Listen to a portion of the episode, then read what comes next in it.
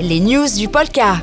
Salut à tous et bienvenue pour les news du Polka, l'actualité du réseau du Polka en Champagne-Ardenne. C'est avec Greg Blanchon. Salut Greg. Salut James. Allez, on va dérouler quelques actus encore cette semaine. On va commencer par Air Live Épernay.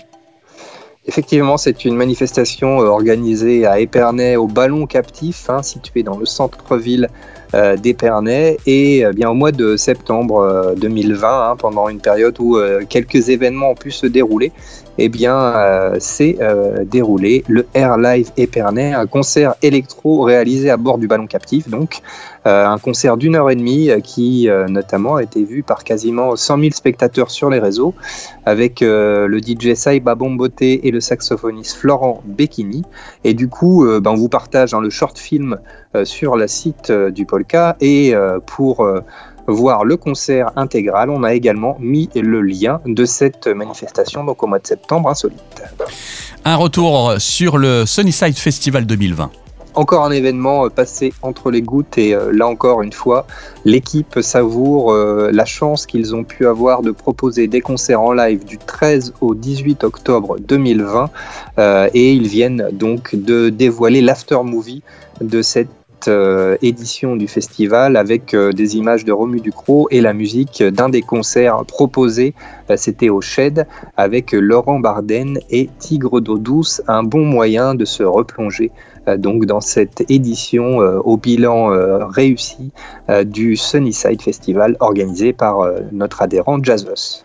Un autre festival auquel le public a eu la chance d'assister, ce sont les Nuits de Champagne. Effectivement, les Nuits de Champagne ont également pu se tenir. Hein. nous parlions de dissonance dans une précédente chronique avec le Festival of Off et donc en parallèle, les Nuits de Champagne ont pu dérouler leurs 21 concerts euh, des nouvelles formes du grand choral et d'autres propositions euh, de chants euh, proposées donc à trois et notamment aussi une version vidéo du grand choral buissonnier qui a recueilli qui a pu toucher plus de 80 000 festivaliers internautes et un visionnage également au théâtre de Champagne.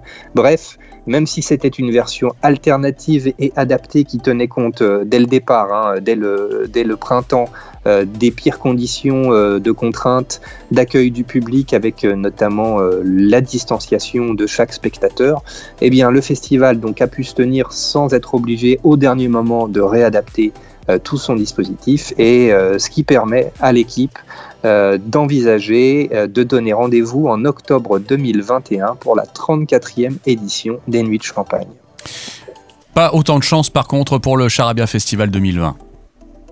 Non, malheureusement, hein, là pour le coup, euh, l'équipe avait bossé sur une nouvelle proposition, hein, réadapter tous les concerts, annuler les concerts qui ne pouvaient pas se tenir pour cause de tournées déplacées, annulées ou alors de jauges insuffisantes pour pouvoir accueillir l'ensemble euh, des billets qui avaient déjà été mis en vente. Bref, toute l'équipe euh, d'Ulysse Production a, bossé d'arrache-pied pour annoncer une nouvelle formule du Charabia Festival qui malheureusement a été annoncée la veille de la mise en confinement de la France.